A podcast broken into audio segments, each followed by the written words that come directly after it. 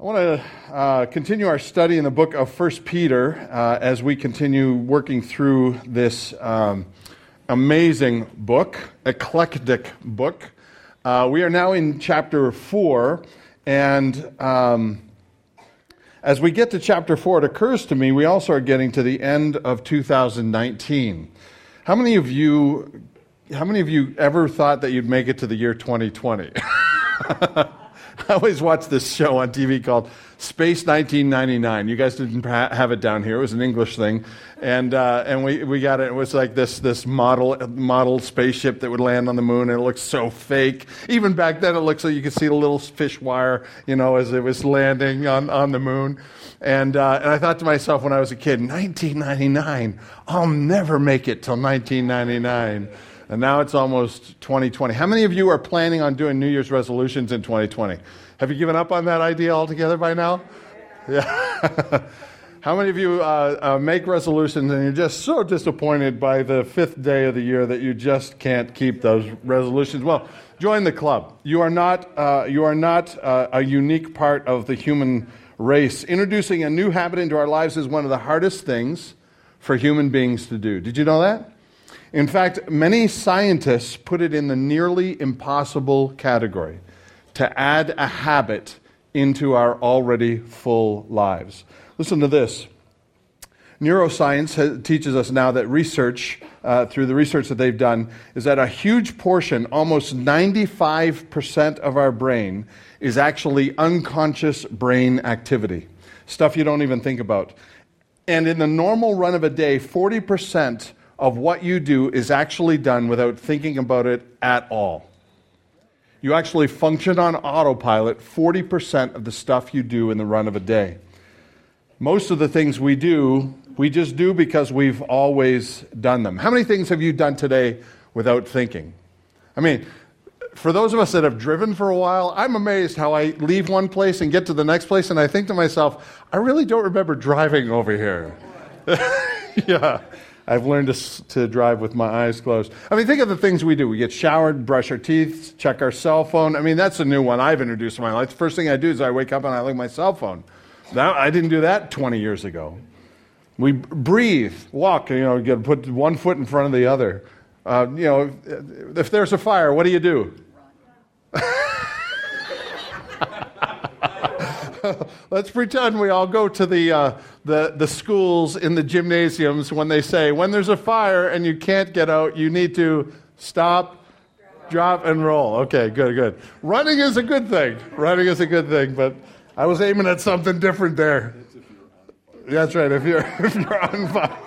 That's true. That's true. If you're on fire. Sorry, uh, such a bad illustration. Think about the, the responses that you do that you don't even plan on doing. Not, not even just like brushing your teeth or what you do in case of an emergency when you're on fire, but think about the stuff that you do, the way we treat people. Autopilot, right? We, we kind of just are on autopilot when, when, what about something we fear? I mean, we have this natural reaction. What we love. We know what we love. We aim for what we love. Our, our reaction when we approach difficult challenges, our usual response to stress how we organize our thoughts, our tasks, our stuff in our lives. Listen, we are habitual beings. We get into the rut of doing something, and when something presents itself as a challenge or a stressful moment in our lives, we kind of go on autopilot. We are habitual beings. And if you don't think you're a habitual being, ask your spouse. They will, they will tell you all of the habits that you're missing along the way. Scientists have discovered we actually introduce a new activity into our lives when we do it over and over and over again, when we do that new activity, we actually develop a new neural pathway in our heads, in our, in our brains. And when we do this, we, we, we, we establish these neural pathways by doing things regularly on a consistent basis. We have protocols that we follow, things that we actually do. A protocol is a system of rules and acceptable behavior used for official ceremonies and occasions. That's the, that's the Webster's definition of it. But basically, this uh, protocols are this everything that we decide to do beforehand, so that when occasion rises in our lives, we naturally fall into this protocol, this habit. A new neural circuit gets stronger every time we do the same thing in our lives. It's kind of like a river running through. I, I, all my illustrations usually come down to fish, so this one does as well.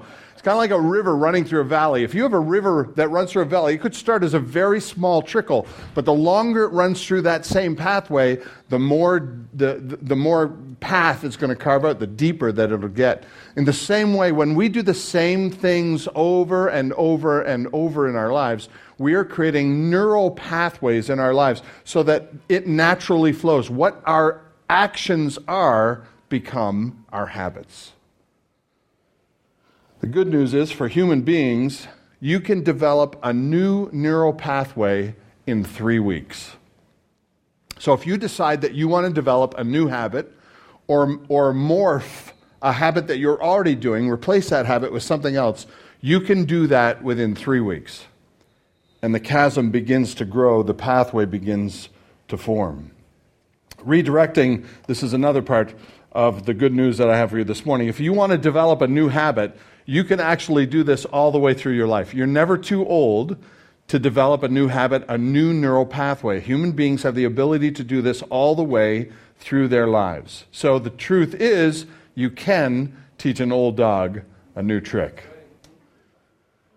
The key is to transform our thinking about what used to do, what we used to do, and reroute it to what we want to do. Aristotle in 350 BC, this is 300 years before Jesus Christ, said, We are what we, re- we repeatedly do. Excellence, then, is not an act, but a habit. In 1 Peter 4, Peter is talking to a group of Christians who have been scattered by the Roman Empire, put in different places all around what we know as Turkey, Europe area. And he's talking to these Christians who have come out of a culture where they have developed habits in their own lives, not all good, mostly bad. And they continue to live among a group of people, this culture that has habits that are acceptable. But Peter says they are no longer acceptable to those who follow Jesus Christ. So these Christians are struggling with the personal habits or the cultural habits that are going on all around them. And so he starts in 1 Peter 4 and verse 3. He says this The time that is past suffices for doing what the Gentiles want to do living in sensuality, passions, drunkenness, orgies, drinking parties, and lawless idolatry. That's a pretty depraved list, wouldn't you say? The time that has passed suffices. What he's saying is, doing all of that activities, the time has, has, has sufficed. It, it's sufficient for doing all of these activities that you're used to doing or that you're used to living among. And the two things that are, sim, that, that are the common denominator in this list number one, intoxication, and number two, sexual immorality. Intoxication is the effort that we put forward to numb the pains of life, and so we miss what God is doing. And sexual immorality is an invitation to indulge our never satisfied flesh at the cost of our own soul. This brings me back to 1 Peter 2:11 where Peter began this conversation. And he said to us, "The passions of the flesh wage war against our soul." These are the passions of the flesh. Now, listen, alcohol is not evil. Jesus made wine. Paul told Timothy, take a little wine for your stomach's sake. The thing in of itself is not evil. The abuse of it is what risks our soul. Sexual activity is not a bad thing. Who invented it? God did. And he not only invented it, like there's so many things I do in the run of my life that are a chore. This, however, doesn't fall into that category. He invented it with the ability to cause pleasure. God takes pleasure when we engage in this kind of an activity. But sexual immorality is taking what God gave us and twisting it into something evil and depraved.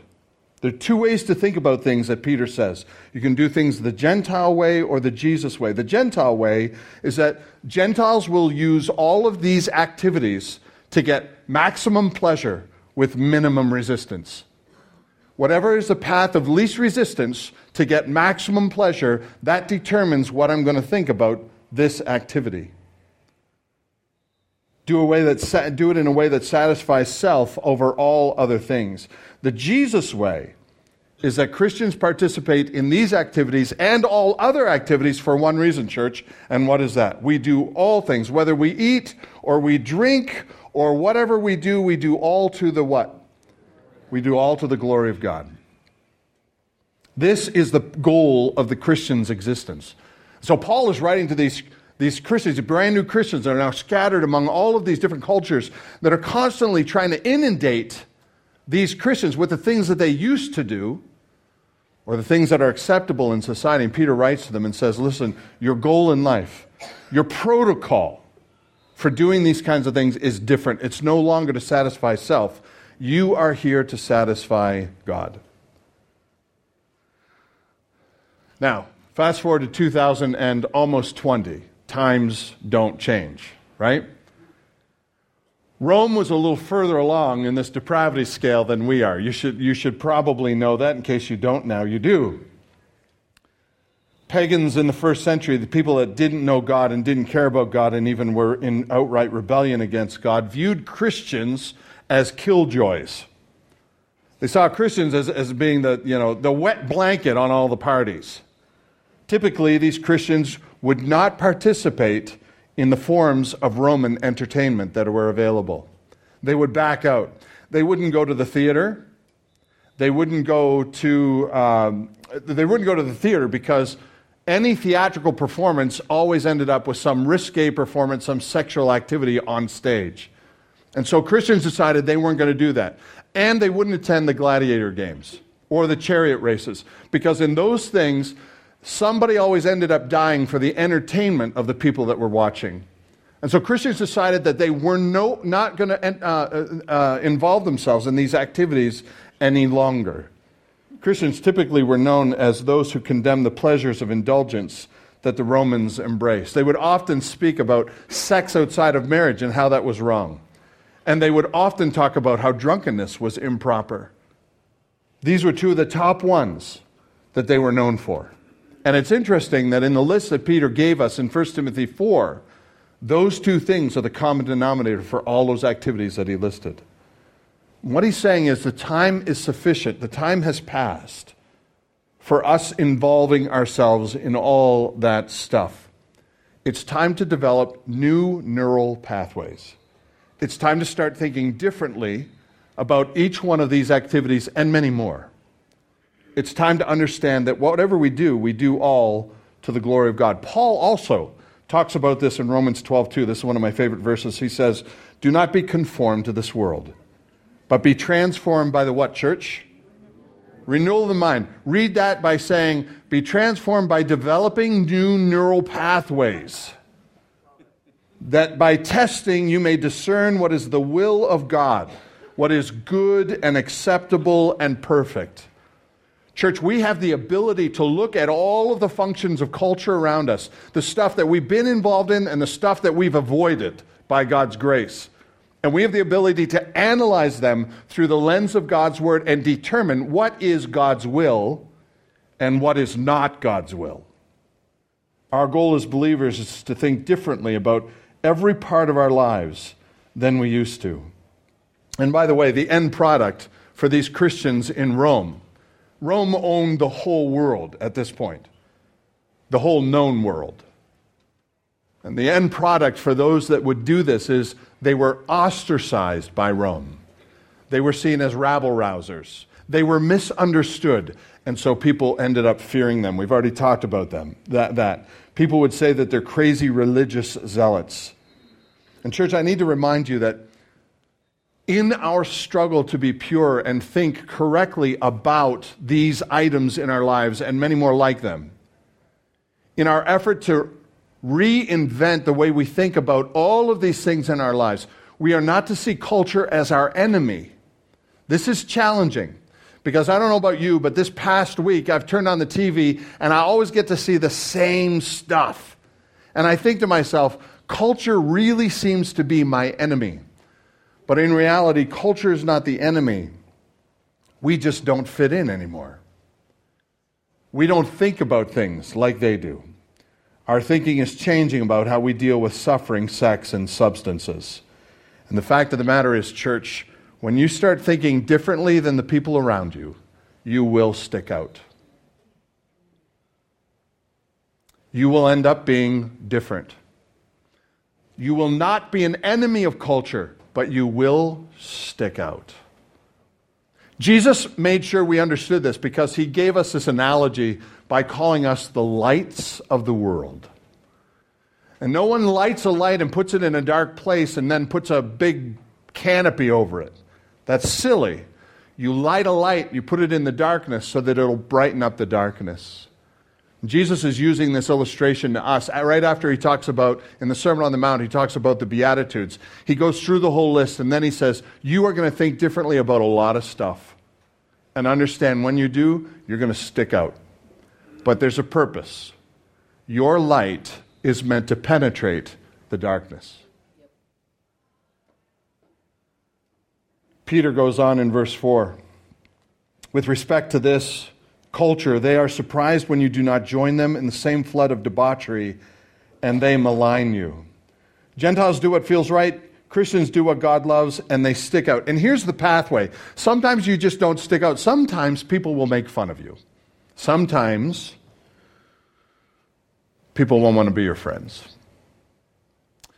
Uh, Michael, I was talking with him, and he came up with this great list, and I, I put it on the screen for you. I think it's terrific this pathway from aligning because it's happened to me and I'm sure it's happened to you. It almost always follows this. You're invited to, to participate in something that God would not approve of. Then the inviter clearly understands you are not going to participate in it. Then they interpret your non participation negatively and they say that you are judgmental then your relationship with them is strained and perhaps even broken after too many of the experiences occur. Has that ever happened to you? It's frustrating because in a world that says uniqueness is great, in reality, they do not want you to be unique. They want you to be like them. And the fact is, church, we may be maligned for doing good because they don't understand why we make our protocols the way that we do. When I went into ministry, I established a new protocol for myself. Some of the leadership, probably most of the leadership, maybe some, know what this protocol is. I decided when I went into the ministry, I would not drive in a car with a female alone, and I would not meet to counsel or talk with a woman alone in a, a space that didn't have somebody else there present down the hall or right around me or something with a window in the door. I, I was pretty specific about these protocols. I've, I've kept with that. I, I, as far as I know, I think I've kept that pretty much my whole ministry. It's kind of weird now that I have girls that are like 20 years old, and I'm driving around in a car with my 20 year old daughter. I'm thinking to myself, am I destroying my protocol here? Because to me, she's like still in a car seat, right? I'm walking down the street and she reaches over and holds my hand, and she's almost as tall as I am and taller than her mother is. I'm thinking to myself, people are going to think bad things about me. But I've had these protocols for so long that it's the first thing that comes into my mind. I don't want to break these rules. And it's not because they're in Scripture, it's because these protocols have started with a trickle down my mind, and I have developed them into something that is deep and strong. I don't want to give any reason for anybody to doubt my devotion to my wife and to my family. Let me ask you this question What is not shocking in our culture that you refuse to do that people malign you for? There's so much, right? There's so much that we won't do in culture, that we won't do with our friends, that we end up being maligned for. I mean, and there's so many things that are really acceptable in culture pornography, getting drunk, locker room talk, going to drinking parties, mind numbing entertainment that steals away the minutes of our lives. And there's so many things that we should, and the list is longer than that. That's just what I came up with, you know, off the top of my head. The list is much longer. How many things do we decide we are not going to do that culture says, I don't understand why you wouldn't get involved in this? Everybody does it. When you participate in these things, it's a clear reminder to them that you believe this behavior is unacceptable to God. And therefore, you inadvertently remind them of one thing God is their judge. And they don't like that. In fact, the next verse says, but they will give an account to him who is ready to what church? They will, oh, sorry, there it is. But they will give an account to him who is ready to what? Judge the living and the dead. God is the final judge. Every one of us will stand before God. If you know Christ is your Savior, I, I got to tell you this. This is a little off topic, but so many Christians don't know this. If you stand before God someday and you know Christ is your Savior, there is no judgment for you. You stand there, there's no big screen, there's no reminders of who you used to be. All of that has been washed away by Jesus Christ. And when you stand before God on that day, all He sees is His Son in you.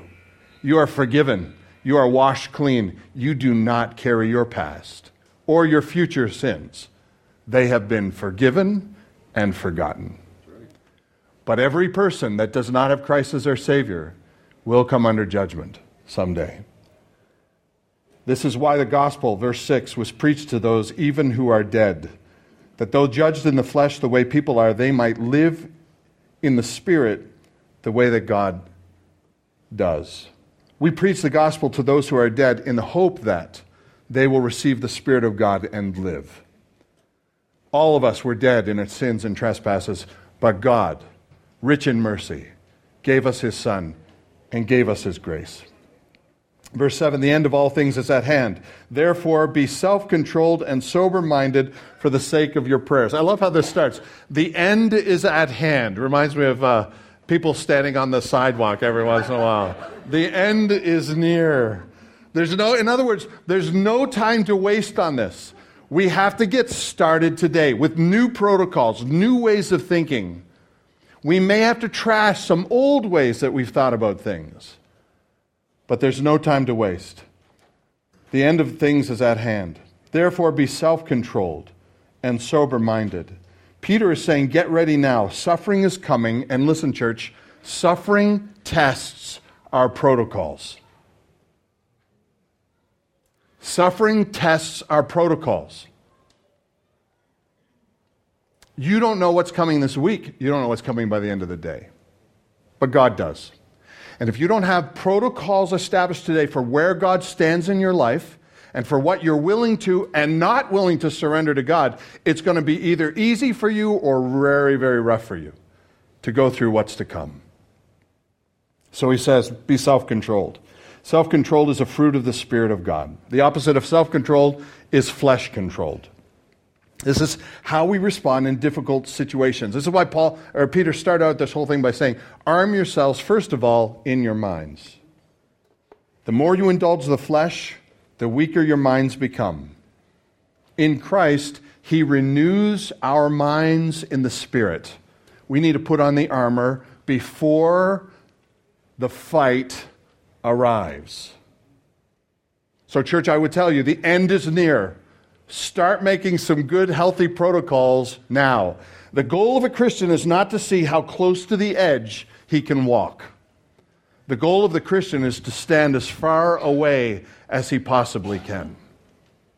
So many times we think to ourselves, we got to look, it's okay to look very similar to the world, and God is saying, no. The point is, you're a light in the darkness. Don't be a dim one, be a strong, strong light. So think, um, so be self controlled and also be sober minded. Think correctly about where God stands in your life. When you go through suffering, your thinking will always be tempted to dwell constantly on the comfort blanket you knew beforehand. Do, do you know what that means? Let me give you an illustration. If an alcoholic is struggling with alcohol and they decide to give it up and they've been dry for three months. We applaud for that, we give God the glory for that, and we encourage them keep on going.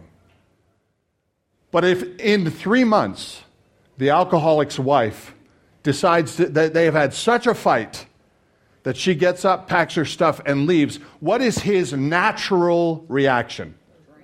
He will go back to the comfort blanket. This is why the more we indulge ourselves in the passions of the flesh, the harder they are to get rid of. And so we need to establish protocols in our brains, new ways of thinking, new pathways of life, so that we can be prepared, armed for when the dangers and the challenges come. And God forbid you have to make a, a decision in the valley of suffering. Because if you're not armed for the suffering, you will likely make a bad decision. Arm yourselves in your mind. Develop new neural pathways now. And remember, the protocol for the unbeliever, for the Gentile, is do what feels right. But the protocol for the believer always is do what God loves. So find out what God loves. Do it, surrender, and do it soon. Finally, according to this verse, if you aren't armed with protocols correctly before the challenges come, there's one thing that will be affected that you're not going to be prepared for, and that is your prayers. In 1 Peter 3 2, Peter harps on this several times through this passage, or through, this, through his book. But in 1 Peter 3:12 he says, "For the eyes of the Lord are on the righteous, and his ears are open to their prayer." Don't you love that? His ears are open to their prayer. Have you ever talked to somebody and you, you know clearly that they're not listening to you? Yeah, I know. Everybody look at their spouse. But for God, his ears are open to our prayers. But the face of the Lord is against those who do evil. Establish new protocols now so that your prayer life is not hindered, church. Verse 8, we have these two words above all. Above all, Peter continues, keep loving one another earnestly. This is perhaps one of my top 10 favorite verses in Scripture because of the way that it ends. Would you read these last few words with me? Since love covers a multitude of sins. This is what new mind circuitry looks like. Paul, Peter is preparing them for not just their current challenges, but also for the challenges to come. And he said, A lot of people are going to come into your group. They're going to come in, they're going to be more exiles just like you. And you may have conquered some of these things by developing new protocols in your brain about how you think about sex, about how you think about substances. You may have new protocols, but they don't. And they're going to come in and they're going to sit among you and they're going to be struggling with stuff just like you used to and they're going to be struggling with stuff that you never would struggle with. That's why Peter finishes this way. He says, Above all, love one another earnestly. In this kind of world, you're going to be visited by a whole bunch of people from a whole lot of different places to do a whole lot of different things. They think differently, they look differently, they talk differently. Your one goal is to love them. Love them no matter where they are no matter who they are, no matter what they've done, no matter where they've been. Above all, this is why. Above all, this is the most important thing. Love one another earnestly. Some will have different ideas. Some will come from churches that have different ideas, different theologies than you have. Some people will come into our circles with some pretty radical and questionable ways of living. Some will not grow at the same rate that you grow with. Some will struggle with stuff you've never struggled with. You're about to be inundated with people who come into from a very broken culture outside, and they will bring that broken culture inside. And our goal as a church is not to ostracize them, it is, above all, church, to love them. That is very difficult. Because birds of a feather flock together. In the church, that does not apply. We accept birds of all kinds here. And then he finishes with love covers a multitude of sins. Do you know what that means? That means that you can be the biggest dork that you could be, and I will love you anyways. Love covers a multitude of sins means that you can sin in some of the most perverse ways as you can think. Love covers a multitude of sins. It doesn't mean that love, love excuses it. It doesn't mean that, that love, love pretends it's not there. It means that love covers it. It means that no matter what you've done or where you've been or who you've been with or who you've been, what you, whatever, it means that in a place where love is above all other things, love covers a multitude of sins. I love that. In your love for them, you will give them lots and lots of space. Always give the benefit of the doubt. Never quick to pounce or tear down. And here's how you love them, verse 9. This is great. I love that we're doing this today. Show hospitality to one another without grumbling. Isn't that great? It's not just enough for me to tell you to love somebody, but now we're getting down to the nitty gritty. How do you do that, church? You show what? Hospitality to one another without grumbling. We welcome the broken. We befriend those who don't look like we do. We welcome everyone. We use our stuff to bless others, and we do it with joy. So we're about to have 60 people at our house for Thanksgiving dinner. We are excited about that. Now, I have to tell you, in the build up to this day, there has been some stress in the Jarvis household. No. We have cleaned areas of my house I have never seen before. I have pulled stuff out of corners that I don't ever remember buying. I don't know where it came from, but it was there and stuff was on it that I could not identify. And we pulled all of we did a major renovation for you people. And we worked all week at this. The only reason I tell you that is because my girls are here and they heard some challenging moments. they endured the challenging moments this week. But I have to tell you from the bottom of our hearts, we did it because we love sharing our stuff. And I'm not saying we stick out above anybody else. It's just a perfect illustration because of what's going to happen today. That we're going to have all of you over. We're going to share hospitality with you. But that's not the job of a pastor, that's the job of a Christian. Our stuff is your stuff, your stuff is their stuff. If we had a, a guest come in today that I've never met before, our stuff is their stuff. I don't care where they've been, what they've done who they've done it with. Show hospitality is how we show love above all. Do you want to know what Jesus loves? He loves it when we show hospitality without grumbling. Your home is not your home. Your skills are not your skills. Your stuff is not your stuff. And if you're thinking, it, well, Craig, it's just stuff. No, it's not. Verse 10 and each has received a gift. Peter continues. Use it to what, church? Use it to serve one another as good stewards of God's varied grace. I love that term. Whoever speaks, as one who speaks oracles of God. Whoever serves, as one who serves by the strength that God provides. These are your new protocols. Think differently about what you have. Not just the stuff in your house, not just the stuff you own, but about your gifts that you have to share with others. Start now. Show love. Serve each other even when you don't want to. And do it constantly. If Peter were here right now, he would not hand out a spiritual gifts test. He would not say, figure out what your gift is and use it.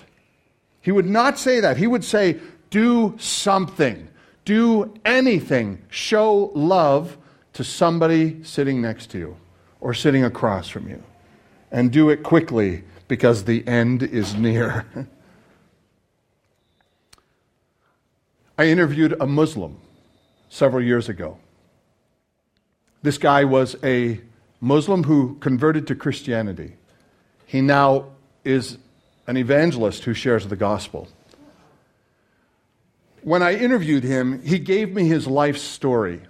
I said, How in the world did you ever get to be a Christian? And he said, When I was a young boy in Syria, I grew up with my family and we hated two people. We hated the Jews and we hated Christians.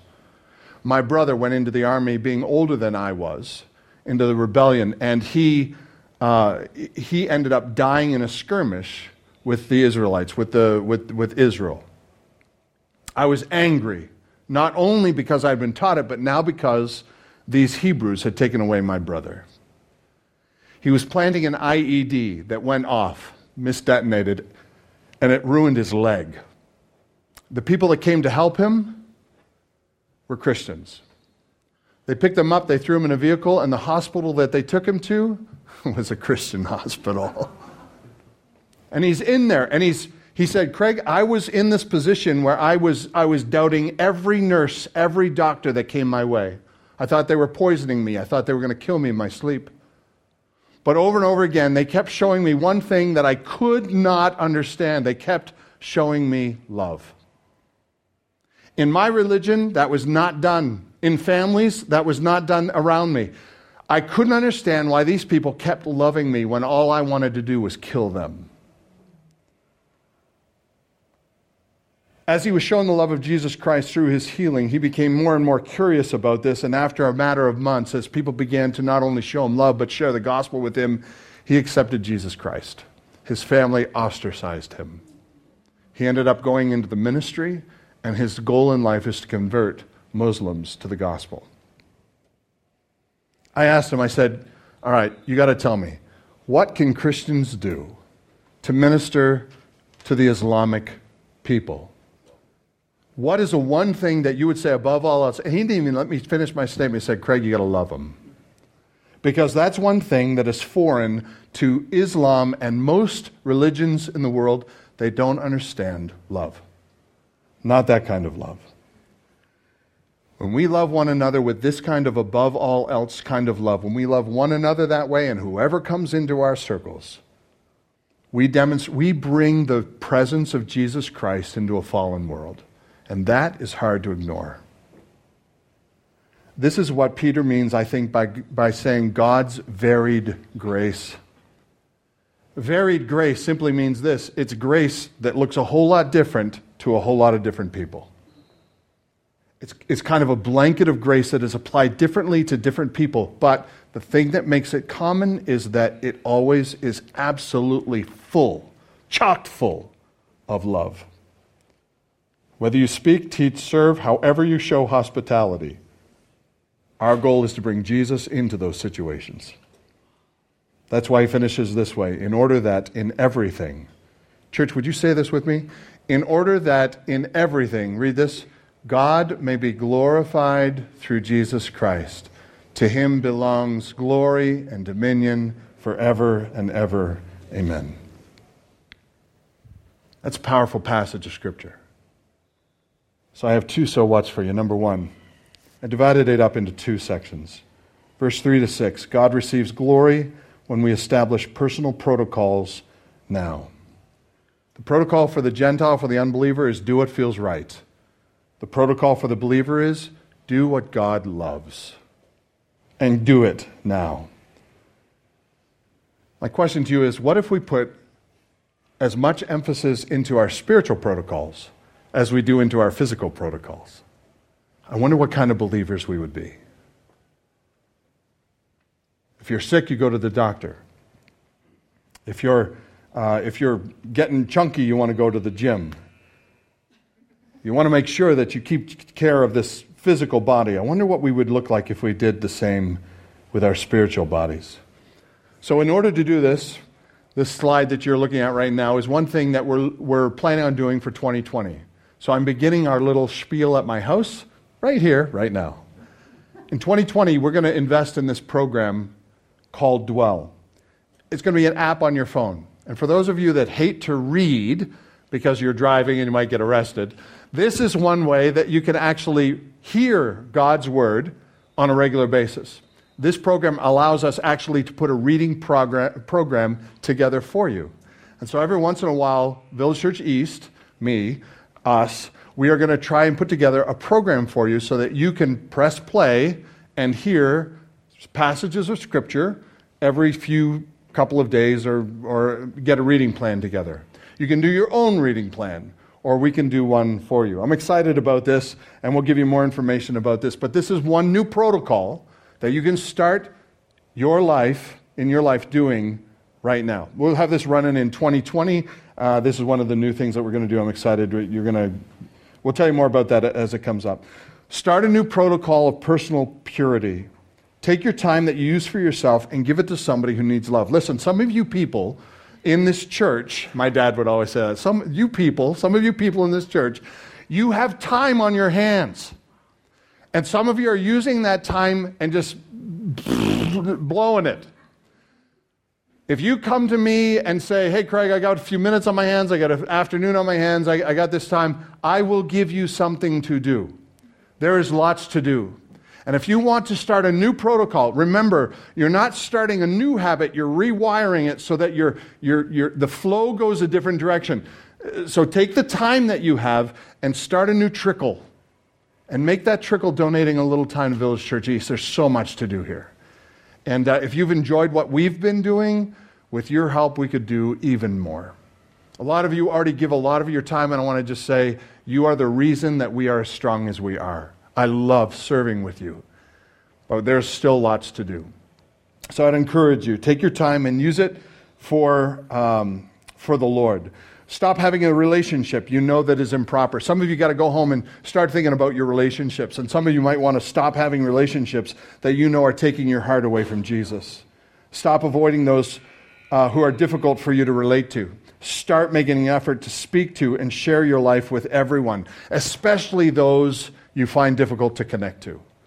Start developing a new protocol of making new friends and ministering to new people. When Jonathan uh, suggested that we, was that you this morning? Knock somebody out of the way and grab somebody that you don't know? Oh, that was Miguel.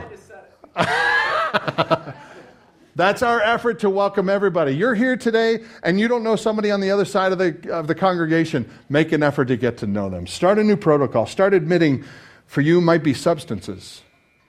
Start admitting that for you, this substance has a little deeper hold in your heart than it should, has a grip on you that God would not be pleased with, and surrender that to Him. And find somebody in this church to walk you through the journey. We are just like these people that Peter was writing to. We are exiles just like them. And the goal for us is to constantly think about, through God's eyes, what we do and what we need to do. Don't let sufferings or hardship or anything else knock you off this mission. Stay on the mission. Don't get knocked off. Number two, God receives glory when we steward his stuff that he gives us well. And so, church, Arm yourselves in your minds. Your time is not your time. your stuff is not your stuff. It's hard to think that way, isn't it? My time is not my time. My stuff is not my stuff. And it takes a great act of love sometimes to sacrifice that for others. So start a new protocol. Do it once, and then do it again, and then do it again. And watch how God starts developing a habit in your life that you will love over time. And don't just start doing these things because it's nice or because I asked you to. Start doing these things because, above all, it shows others love. Above all, love one another earnestly. That is a commission to every single one of us because it demonstrates the love of Jesus Christ through us to them. Every time we do it, we invite the presence of God into our world. Now, church, I, I know I understand. I can hear you now. I'm willing to try. It's going to take effort, yes, but it gets easier over time. It does get easier over time. That river, once you begin to redirect it, so the trickle will eventually become a stream, and the stream will eventually become a river. And there are big fish in the bottom of rivers. What protocols are God asking you to start doing today? The longer you wait, the harder it is to start. So, church, surrender now. Let's pray. Father, I am grateful for the ability to pastor this church that you give to me and the grace, this wide berth of grace that we have in this church where we can talk about really tough things like this, challenge each other like this and walk away with the attitude of follow through. And so, Father, I pray more than anything else that nothing that was said today would fall on deaf ears or closed hearts. If we serve, if we speak, if we teach, if we share, whatever we do already, help us to do it better. Help us to do it more. Help us to make a habit of it in our lives. Help us to be willing to establish new protocols of thinking about each one of these things. Not just the negative stuff that we're not willing to do, but the positive things that we know we should do. And help us to be a church that, above all, shows your love to a world that desperately does not know the meaning of the word.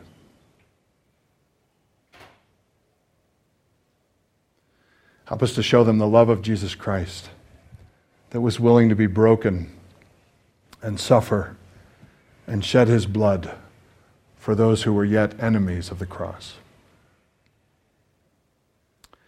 We're a little church, but we're bound and determined to do big things. And it begins with how we treat each other and those around us. So, Father, let them know us by our love. I pray in Jesus' name. Amen.